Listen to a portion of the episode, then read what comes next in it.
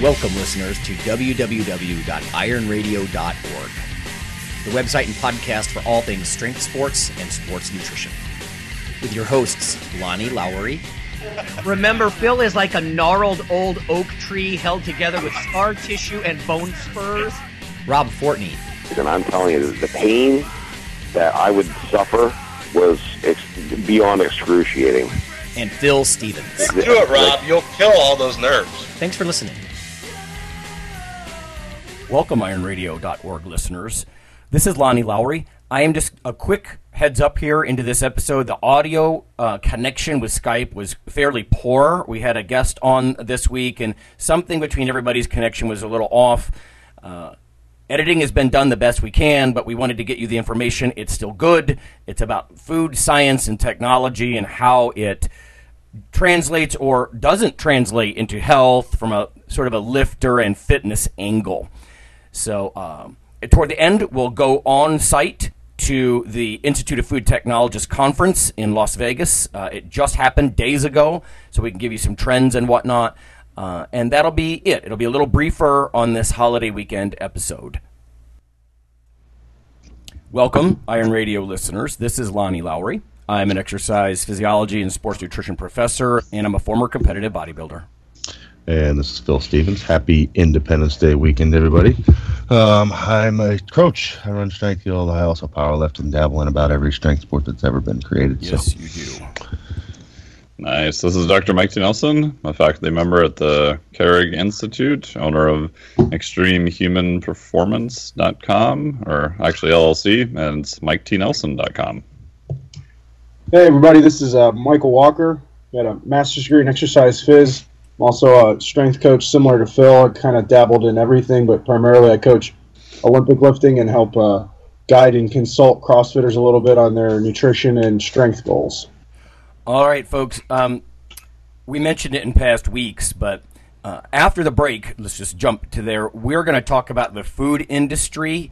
We just got back from a conference in Las Vegas, sort of convention, really, and sort of give it the lifter specific angle of what what's coming down the pike when it comes to uh, food and what we th- you know saw that was interesting. But before that, we have a little bit of news.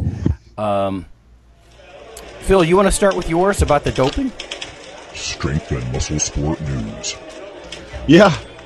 It's just, you know, we've always talked about doping in sports and on here and just how more rampant it is than people want to believe. Um, it's kind of everywhere. And somebody just sent me a, uh, a tidbit yesterday that it's even in horse racing. So Michelle Payne, she was the first female to win the Melbourne Cup. She got popped for doping, so she got banned. Um, she was using weight loss drugs. Oh, okay. I was So I mean, it's it's any uh, any sport, especially ones you can win a great amount of fame or fortune. It's just going to happen. You know, you, you have to realize it's out there. It's it's it's everywhere. I'm not saying it's right or wrong, but it's just uh, the population that is just shocked at it when somebody gets popped is is naive. You know, you Right. give if there's a way for the human uh, the human race to get a, a slight advantage to better themselves at anything, they're going to take it. You know, somebody is. Not all of them, but you know, a, a percentage. of and it them. works. So, I mean, right? Yeah. We, we have to get people to understand too that the population. It's always that bimodal thing. There's either someone who is so naive they think, oh, it's Mm-hmm. it's always hard training and proper nutrition, you know, quote unquote, or it's oh, he's just on on juice, and they Yeah. think it does everything. But um, th- the bottom line is right. It's safety or efficacy, and we would be stupid to try to keep telling athletes like they used to do, right? I think even the American Medical Association that something like for anabolic steroids don't work. Well, then you go Yeah. to the gym and you see some guy weighing 280 and squatting five bills, and you're yeah. So Yeah. yes, they're there, and you're right. Yeah. When there's money on the line, these things do in fact work. It doesn't, like you said, we're not. I'm not condoning it. I'm just saying um, things like weight loss stuff, uh, kill your appetite, dehydrate, whatever, or uh, I don't know. Yeah, and also Well, it's very situational dependent too. You know, and you see that with, you know, people who may say, "Oh, I'd probably never do that in my life," and then if they have the opportunity of maybe getting paid, you know, nine, ten million dollars for a couple of mm-hmm. years, it probably becomes a lot more interesting than it did before, too. Yeah. Risk to benefit kind of. Yep. Yep. What, what was it? I think it was years ago. They had a, a survey with Olympic athletes, like an anonymous one, and it was if you could take a pill that guaranteed you a gold medal, but you die in five years. Over fifty percent said they'd take that pill. Yeah.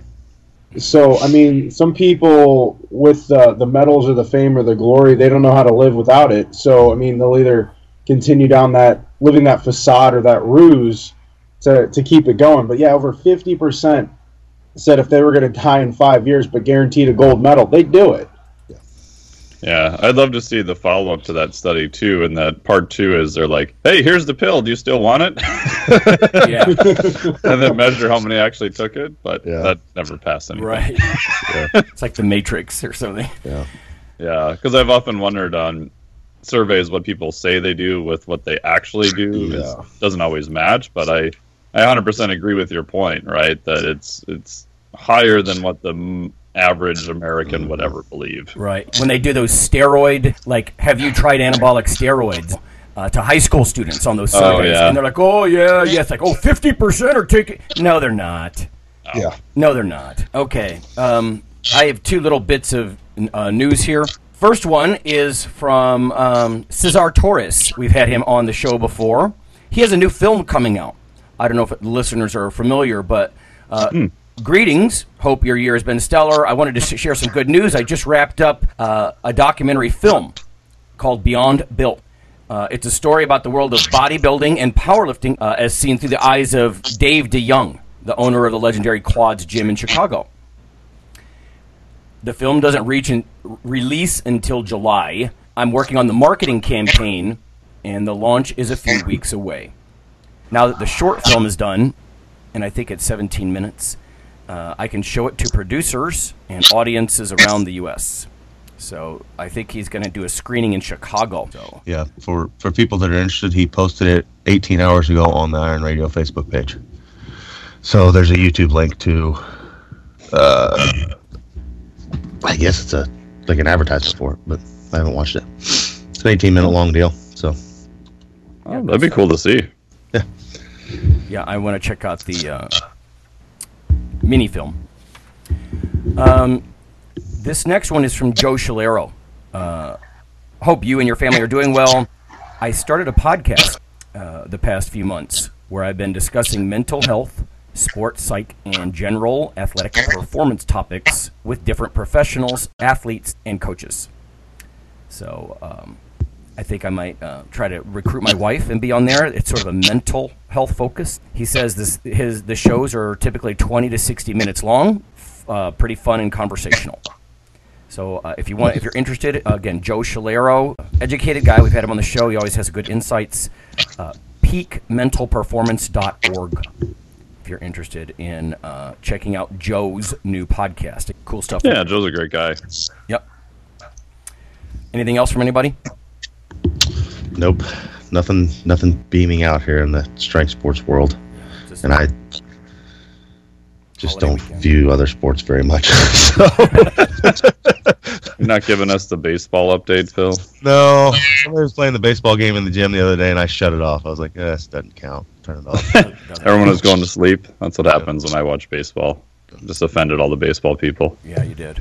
But I, I, I agree. And so Here, here's one little piece. I don't know if you saw this, Phil, but the uh, the IOC is really cracking down, as we were kind of talking earlier about doping with Olympic lifting for the 2020 Olympics. Did you see anything with that? Basically, since the doping's been so bad across all international lifting, they limited the spots now. I think, and I'm, I might be misquoting the exact number, but I want to say in 2016 there was 256 lifters across each weight class. Now there's going to be 196. I want to say. So they they cut that back and they just added a new women's weight class, but they're actually going to cut one of the men's classes out for 2020, I believe, because it's been so bad lately with everyone getting popped. They just went through a huge round of actually busting a lot of Americans. Mm-hmm. So if they don't shape up, basically the IOC said that if they don't get better, the, there's a good chance that Olympic lifting might not be in 2024.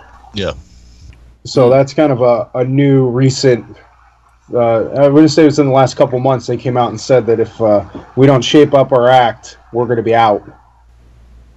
Wow. Yeah, I kind of seen that coming. I mean, and that's you know I've I've heard like we talked about. I think it was last week we talked about the CrossFitter that got popped, and there was just higher ups in Olympic weightlifting telling these people to stop. You're you're Yeah. you keep getting popped like this, you're gonna make us get banned. You know, if you're doing it, just don't come in. You know, Right.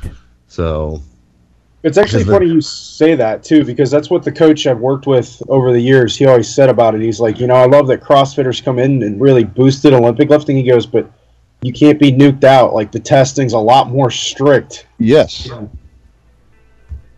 and they're they, I don't think they realize that they're not really hurting themselves. They don't care that they get banned from, you know, U.S. weightlifting, but it, it is a mark against the sport, you know, in general, which isn't good right now. Right now, it, that's not what it needs. you know, it's already in trouble. Yeah. So it raises the popularity, but with the price of, oh look, these guys are all on drugs. yes, and you know, if they can try and kick wrestling out, which has uh, a hundred Yeah. times the viewers and mem- people doing it, they can kick weightlifting out. They're not, they're not against it. So All right. Yeah, it, you know, it's it's just sort of that holiday weekend, everybody. So things are kind of uh, tame. We're, we'll go to break. When we come back, we're going to go to the floor of the Institute of Food Technologists conference in uh, Las Vegas. Uh, some of us just got back from there, uh, and we'll just tell you about some of the food trends, I guess, coming down the pike. And we'll be back in a minute.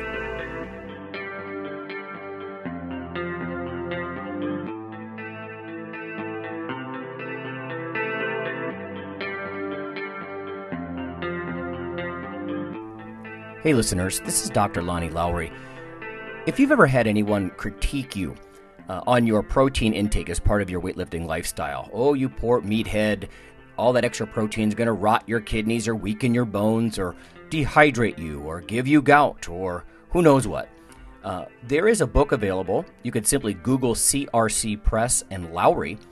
And what I've done is reach out to experts all over the world and create a book, a single compendium that you can hold up and say, This is why I consume extra protein. This can be very valuable when you're um, being quote unquote educated uh, by various professionals on the topic. Uh, there's enormous amount of literature in this book on the safety, uh, the effectiveness, how protein works in cells, the history of protein and weight trainers, uh, much more. So, again, please check out CRC Press and Protein and Lowery. You can just Google that. And uh, I do, full disclosure, I do make a small single digit royalty on the book, but that's not why I did it. I did it so we can all have something, uh, our particular population, uh, to both defend what we do and to inform our nutrition and our eating. Thanks.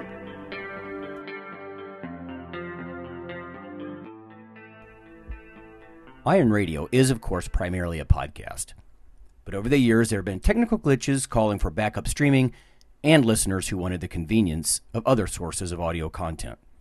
Toward this end, Iron Radio is now simulcast and backed up on YouTube. If needed, please search Lawnman07 or Iron Radio from within YouTube. There's not much video, but if you like to listen through YouTube on a Roku or other living room device, there you go.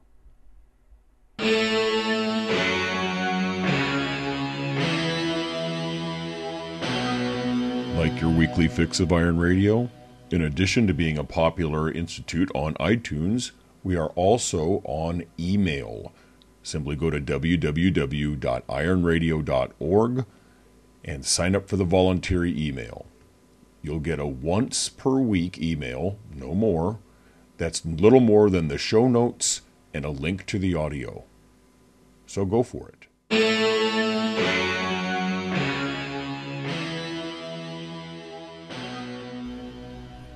All right, folks, we're back. Uh, it's Phil, Lonnie, and the mics, and we're going to talk about food tech. Uh, before I do, I want to say a quick shout out. I've been trying to do this and be more um, responsible about the gratitude. Thank you to the following people. You help keep the lights on here. We are listener supported William, Andrew, Neil, Alan, And Vicky, thank you for supporting Iron Radio. We, again, listener supported. That's why you don't get ads for some cheesy supplement, you know, every 15 minutes. All right, from the floor of IFT, uh, one of the things that we saw that I think surprised us was we, there was a talk on innovations in fat and oil. And I thought this was about health, right? But it wasn't about health. It was about this guy that was very jazzed that he could jam more sugar into each piece of cake by using these special fats and emulsifiers. I don't know, uh, Dr. Nelson, what did you think about that? I was kind of surprised because we all went to it and were like, "Oh boy, this is going to be exciting. This is always going to be about nutrition." Of course, that's always our our bias towards it. And yeah, it was exactly what you said. It was pretty much straight up kind of hardcore food tech by using different types of emulsifiers to pump more air into it. And I think at the one point he said, "Well, then we can put more sugar into it." That's what struck me. Yeah, I was like, "Really? Oh, okay." it's like your piece But I of suppose it's fluffier. But then, yeah, he was really excited about how much sugar he can jam in there. he, he- uh, it was actually surprised me. He said in America we have more sugar than flour in the cake. And Wow. that's that yeah, I didn't. blows I wouldn't have expected that. All right, what else did we see? Um, Lots of interesting booths. yeah, there was a coffee lemonade booth. I thought that would be gross. It wasn't gross, right? No, in fact, it was one of the better things we tasted all weekend. Coffee lemonade. Coffee Like, lemonade. Here. they mix the two, kind of like tea and lemon. What is that called? A uh, Arnold Palmer. Arnold Palmer, yeah, but Yeah. with coffee. Yeah. Sounds interesting, I suppose. But yeah, it doesn't sound appetizing, so I guess you'd have to try it. Here, I have the card in front of me. ADM. It says finding its home in urban coffee shops. This cold brew coffee, uh, born in Europe, features ultra roast coffee notes with candy lemon. Something about only trace amounts of caffeine, but that's not a selling point. Nope, that's out. She said you could add more caffeine to it if you wanted to.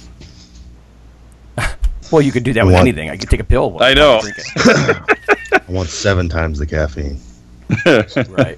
It, it was weirdly good, surprising flavor. Yeah, it was very distinctive taste too. Like I thought, oh, this is going to be utterly horrible, and it was not too bad. And then after you had another one, you're like, this is pretty good actually. So yeah, hmm Flavoring was a big, big thing there on the floor. All kinds of new colors.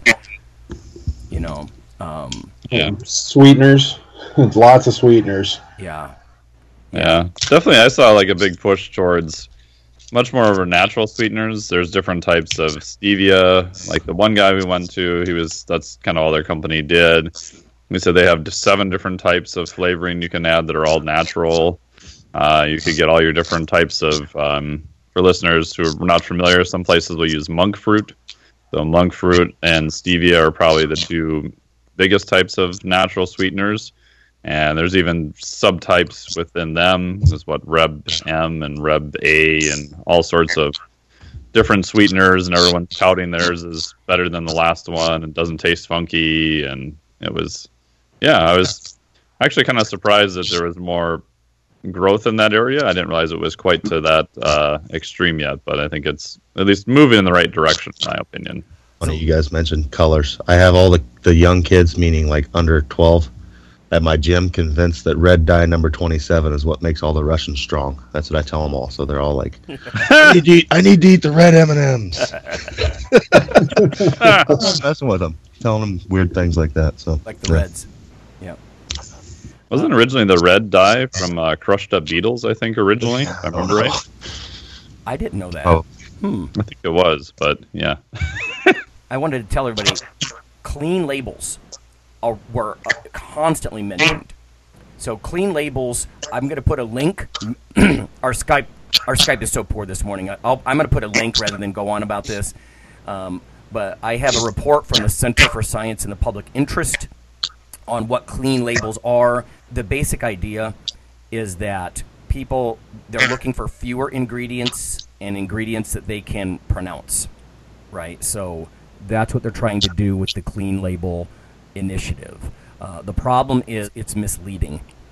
Uh, it, it, uh, just because it's a clean label food doesn't mean it's low in sugar or sodium or whatever. Um, so uh, I'll post a link about the clean labels. The funny thing about that is it's like the opposite of what the supplement companies do. Like if they put yeah. if if they if they put like I don't know some herb in there, let's say they put uh, oregano in there, they're not going to call it oregano. They call it by its scientific name. Yeah, And people are like, what the hell is that? for caffeine? Yeah, to try and disguise what it is and make it sound fancy. Yes. So they put in all these words that the average person can't pronounce, and that's oh, that's beet juice. Yeah. Yeah. What's interesting though with supplement companies, I've noticed that it's only really the lack of a better word, more hardcore type supplements that do that. A lot of them now even have a completely different branding within the same company that's more health related or one of the talks I went to at ISSN just before we got to IFT was talking about having women's uh, products, basically just different labeling, different shapes of the bottles, different uh, messaging, maybe using more plant proteins, all these different things that even a main supplement manufacturer would have a separate line with its own name and different spokespeople um, trying to just target a specific market. Didn't didn't MP do that not too long ago, where they had a, a complete women's line and stuff? But Yeah. I feel did it, I, I want to say didn't it flop? I haven't seen it. I think they took it off the shelves.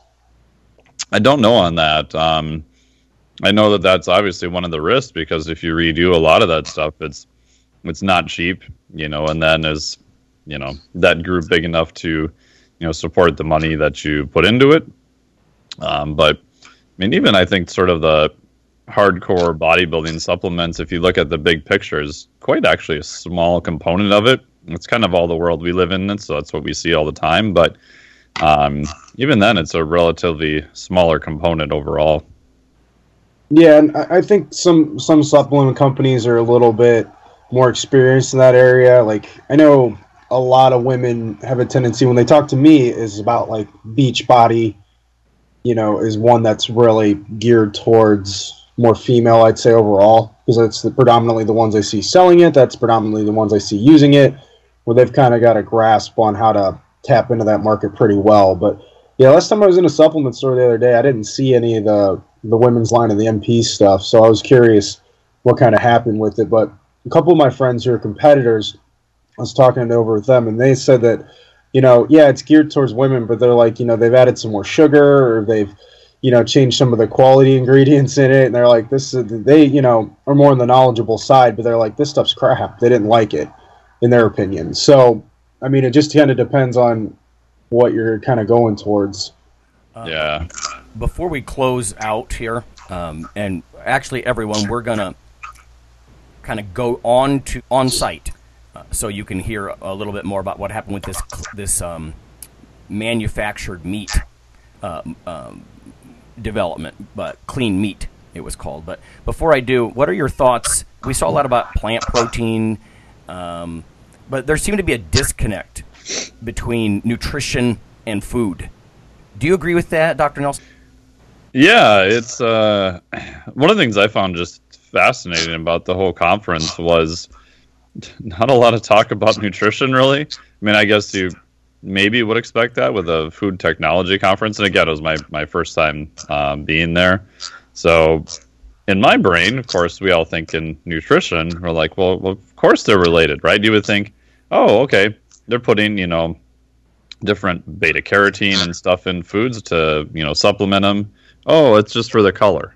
Oh, well, I guess you could do that too. Maybe it's better to have a natural, quote unquote, color in there.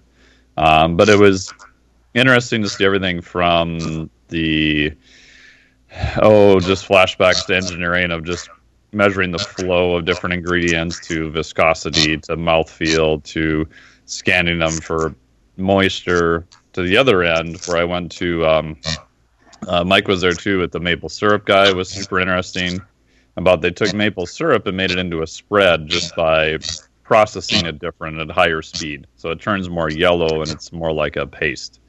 Um, so yeah, it was interesting to me how it wasn't necessarily nutritional component, although like we said, there's a lot of more natural type in, ingredients, less artificial colors, um, things of that nature.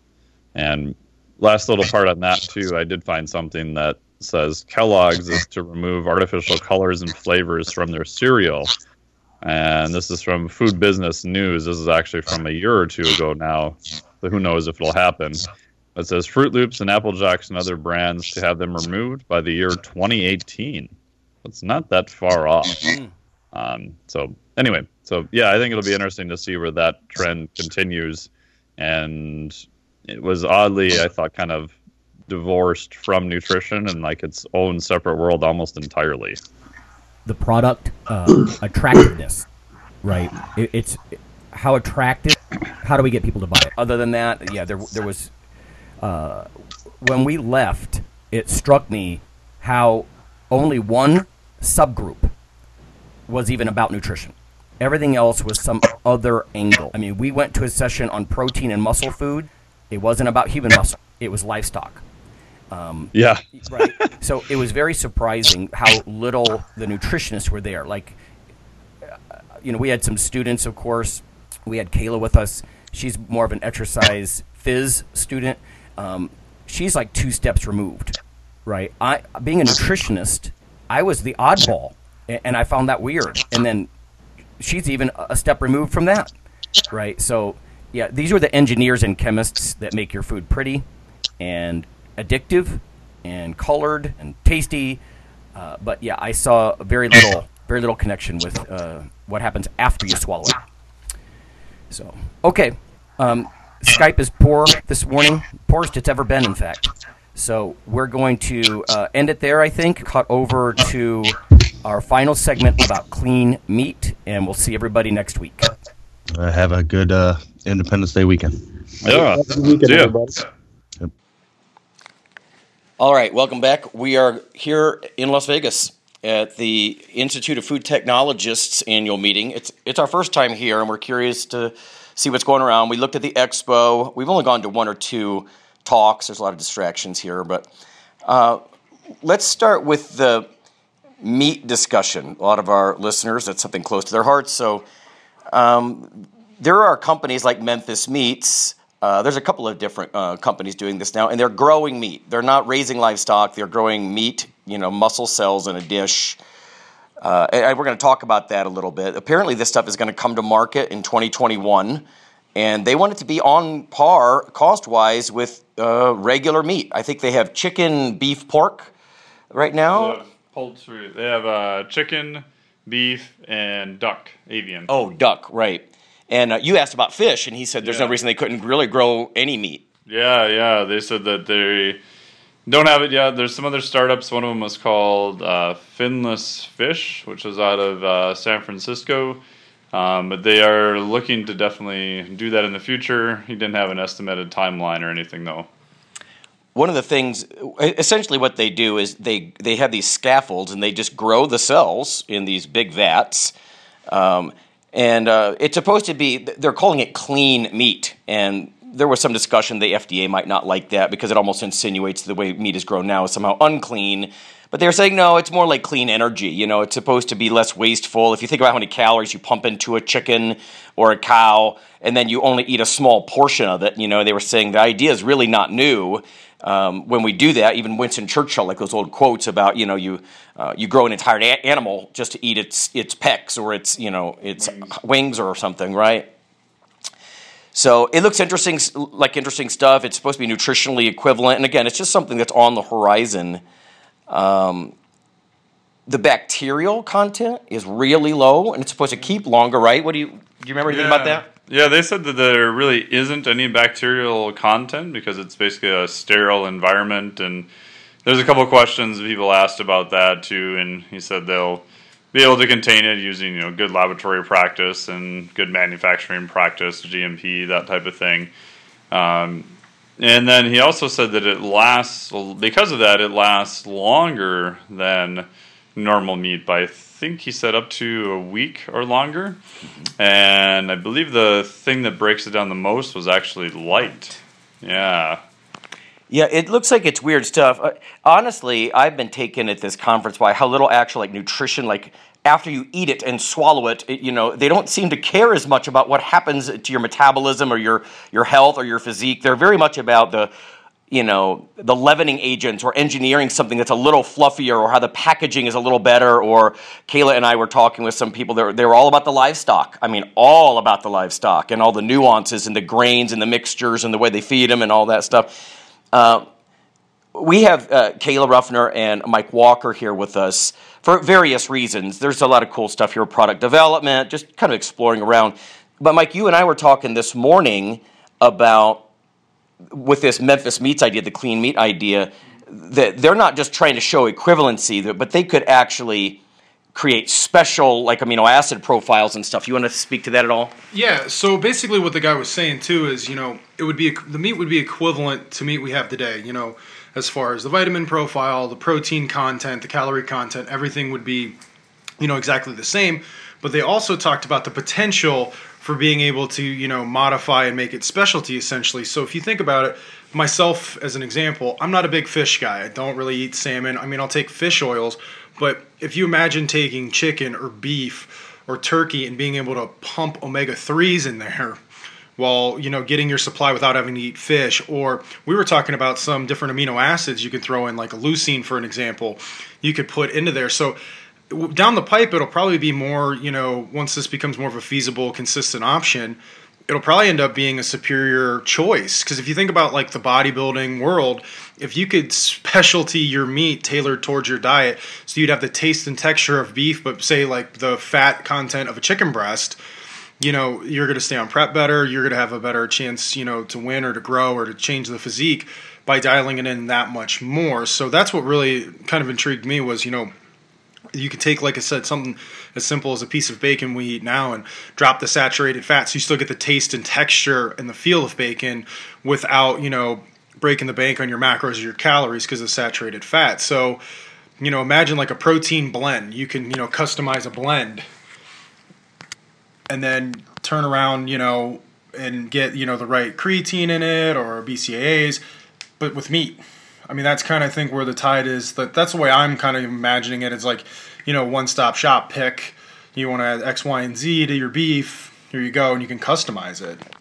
I think that's one of the things that might be good about Iron Radios. We're always thinking we have a little bit of that Dr. Frankenstein, like how are we going to apply this to lifters or fitness people? Because I don't think these people are really thinking about health and nutrition so much as just the agriculture aspects and whatnot. Yeah, one other point on that would be interesting too, based off what Mike Walker was saying, is that maybe you've got a female athlete who doesn't eat a lot of red meat, who's very low in iron for whatever reason. You know, perfect example, an extension of what you were saying. Maybe they have the super high heme iron, you know, whatever, and they just have to eat that maybe once or twice a week, and you know their iron is pretty good. Maybe they don't like red meat that much for whatever reason, so you could then customize it to whatever different needs they need. All right, so Kayla, I know that you're not always a big meat eater.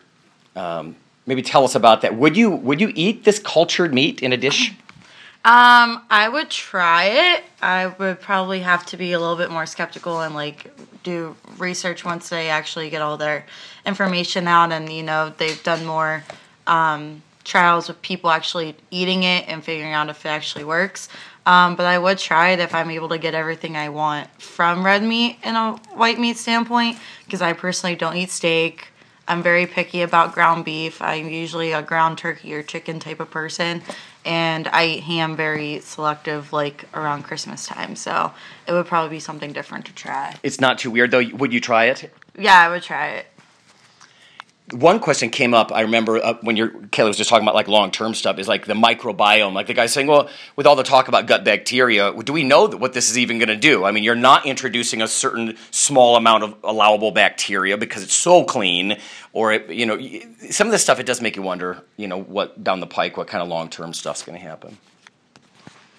I've often wondered about that too, since you're really getting more meat per se tissue, but he also said you can customize it. So I just wonder about all the other stuff that we typically probably don't get enough, maybe collagen, connective tissue, other things like that. Is this going to be able to maybe increase that? Maybe you could make a super high collagen blend, maybe, or I know he said you could do custom stuff with with fats, so maybe have a you know, super high omega three, that type of thing. So it sounds like they wanted to do consumer equivalent first, and then start doing more customized stuff after that. The other part was fascinating too is I believe he said they'll have it in high end restaurants. Their goal is by 2019. So that's actually not that far away. It'll probably be a novelty item first and then show up on your grocer's shelf. Well, I think that'll be a big thing with this, you know, to start off with, like he said, a novelty kind of item. I think a lot of people at first are going to be very skeptical, you know, of the the texture and the, you know, and, and you know how it's going to come out, the nutrition profile and things of that nature. But I mean, with how he was explaining it to us, it is a very feasible option, which could to prevent a lot of other things that come along with raising, you know, cattle and grain and, and our farming practices as they currently stand.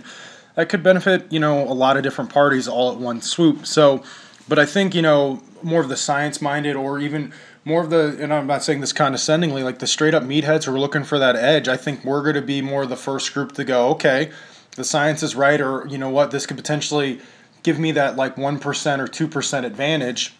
We'll be the big ones to try it. But, you know, especially the head research guy, Eric, I believe was his name from mm-hmm. Memphis Meats. I mean, he was he was quick to the draw on all the questions. You know, he had thought a lot of different angles. You could tell this guy did a lot of homework and really knew what he was getting himself into.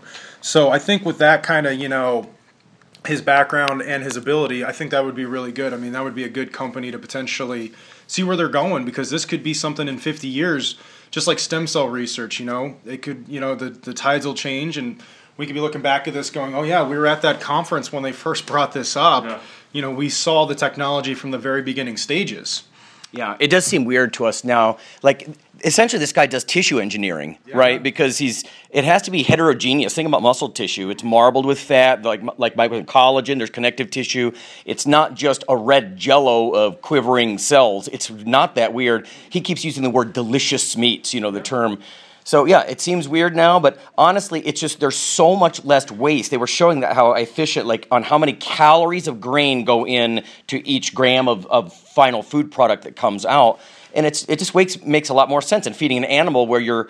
Uh, a big part of it could end up being waste. I mean, I'm not saying all the bones of an animal or other parts are wasted, but not. I mean, this is str- it's, it's just muscle tissue, you know, and it's that heterogeneity is important because I've seen earlier examples of this from other companies, and they try to like extrude the cells into cords, and, but it just it doesn't seem natural. And these guys are growing this on a matrix, presumably of some kind of collagen or a or scaffold process. scaffolding process. Yeah, and the meat can only be, she said, um, Liz, another person that was speaking, about a centimeter or so thick, because you you know if you think there's not a lot of there's not blood vessels and stuff carrying tissue, the, the perfusion of the nutrient broth that they bathe the cells in can only perfuse so much. So they would have to basically grow it in, in sheets and, and stuff like that. And also too on that kind of point, he someone did ask a really good question. They asked about like a, a bone-in ribeye type steak, and they they said like, are you guys going to be doing like chicken wings or bone-in kind of options? And he said currently they haven't done that yet, but he said yes. But his, his also point was really nice, is he said that would be us growing bone tissue. Think about the implication, you know, as far as medical with something like that. If they learn how to grow bone tissue, I mean, think of a like a really bad break could be anywhere from six to eight weeks. Okay. So if you could grow bone tissue though, you potentially could limit, you know, stretch fractures, hip replacements and stuff with actual bone tissue. Nothing artificial, not, you know, metal ball and socket or titanium. We're talking actual bone. I think it's a, it's another example of the livestock in, industry could you know there's these unforeseen connections with medicine. I mean, oh, God knows bodybuilders aren't afraid of playing with livestock stuff, you know, when it comes down to it. So but you're right. I mean, because he's like, well, if I can, if we can grow a whole thigh, why wouldn't we try other reasons to do that, like other uses for that? So Exactly. Completely. It was completely open to it. You know, he was like absolutely like we were open to that. Where, like you're saying, it's it's cross. You know, it's it's crossing different bridges and stuff. So it's like if they can grow bone, and that could be used to help save somebody's life, or you know, amputees and stuff. Could you imagine growing the bone back, having your own tissue? I mean, that's just, and it's coming from somebody who just wants to grow meat. You know what I mean? To feed people, and then it could turn into, like I said, like a lot of people who lose limbs. You could potentially have your own tissue back. Yeah, I think the cost benefit. I, it's just something that's going to happen. I mean, people can think it's gross or not, but I like what you said. But you know, this is just that's why you go to these conferences, right? This is a sneak peek into the next five plus years. This stuff's going to hit the market, and yeah, it'll be curious to see. And again, because I'm like I'm interested right now, and I don't want to belabor this one talk too much, but as far as nutritional equivalence and pleasing the FDA, you know, and that sort of thing, I would love to do a training study where one group gets just traditional beef products and, or chicken, another one gets this stuff, and you know, 12 weeks later, just put them in a bod pod, look at their body comp, and who's got more muscle mass? Is there no difference? And essentially, the null hypothesis would be your guess, right? There, there is no difference. And, and, but then eventually, I'd love to see stuff like when he talks about custom making with more omega threes or more leucine content. Now, I mean, if the leucine content of a meal is a driver of protein synthesis, now you might see beef not being considered slightly lower quality from a protein synthetic viewpoint to whey and stuff like that. Give people more options. So we'll yeah. see where this pans out. I just have one comment on the study. We talked about this this morning too. Is that I agree with you from a performance standpoint. I'd love to see that study. I think it'd be like really fascinating my guess, though, which is a guess, is that right now the FDA, from they had a regulator there too, was talking about it, stated that most likely since they'll show that it's an equivalent product to what's currently on the market, the FDA regulation would actually be post, meaning they would, as it stands now, most likely not need FDA approval to sell it.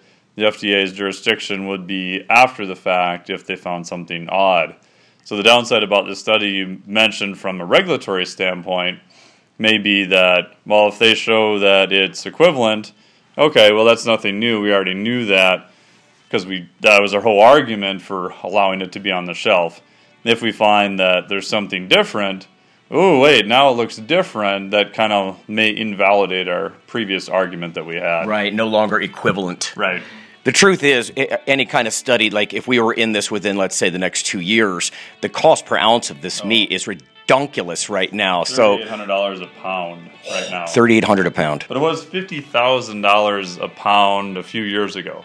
Yeah, so if you look at the math of the rate of how it's gotten cheaper, it's moving really fast.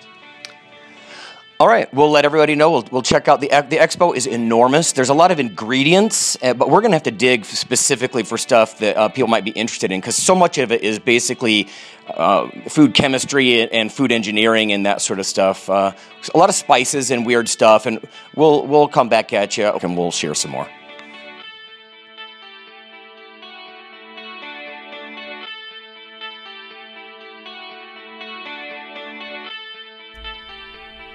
Hey, listeners, have you seen the store at ironradio.org? There are three halls in the store one for Phil, one for Fortress, and one for myself, Dr. Lowery, and they're thematic. So you can go into our Halls of Iron store and choose based on your goal. If you need something to learn or read or something nutritional, you can look in my store uh, Lonnie's store. If you want something about injury prevention uh, or competition, then take a look at Phil's Hall of Iron. And if you want something about motivation or daily training, Fortress's Hall has what you're looking for. There are some fun, heroic descriptors uh, as you browse through the stores. We try to make it a little more fun than the average boring online store. And whether you're a novice lifter or someone more experienced, you can take heart that you're not wasting your time the things that we put in each hall of iron are actually based on our own recommendations. Protein powders that we know to be good, uh, knee sleeves, wraps of some kind, things that Fortress uses in his own training. Uh, the stuff you, you see, you know is good. This way, you don't waste time. So check out the Iron Radio store at ironradio.org and um, let us know what you think on the forums. And certainly you can request products and we will uh, screen them before they go in. So thanks for listening.